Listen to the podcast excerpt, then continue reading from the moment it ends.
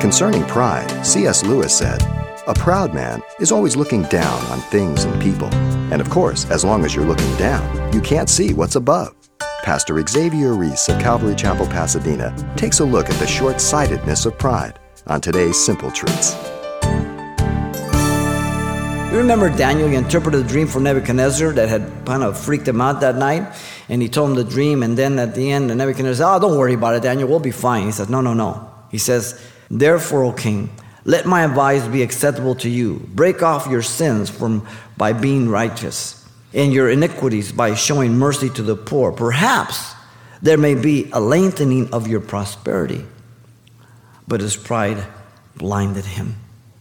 At the end of 12 months, he was walking in his royal palace of Babylon and he was speaking to himself and he said, Is not this great Babylon that I have built for a royal dwelling by my mighty power and by the honor of my majesty?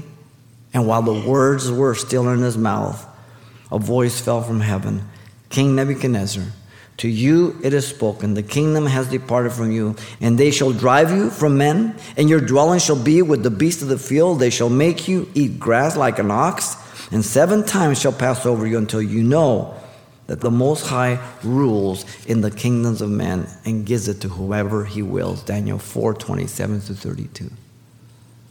Wow. Pride.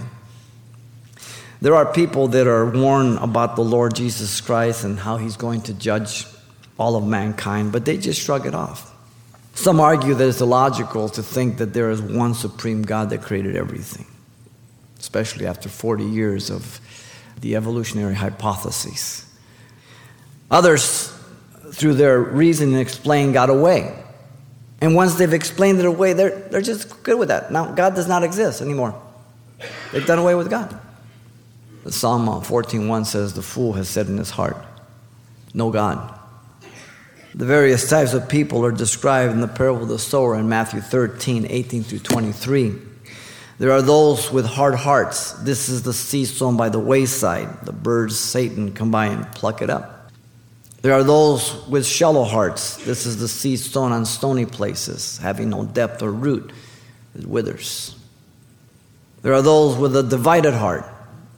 This is the seed sown among the thorns. The thorns spring up and choke the word of God, the riches of the world, pleasure, whatever it may be.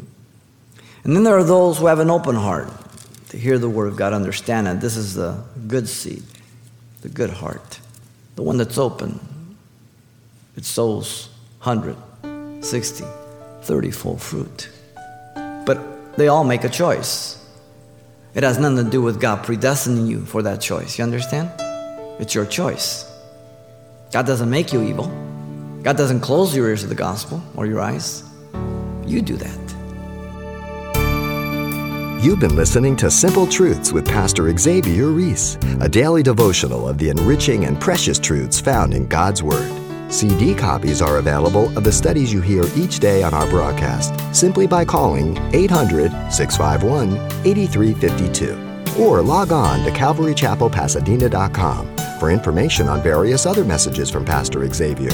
There, you'll also get information on our weekly services, announcements, even hear this program again at the radio listings link. It's all at CalvaryChapelPasadena.com. And join us next time for more Simple Truths.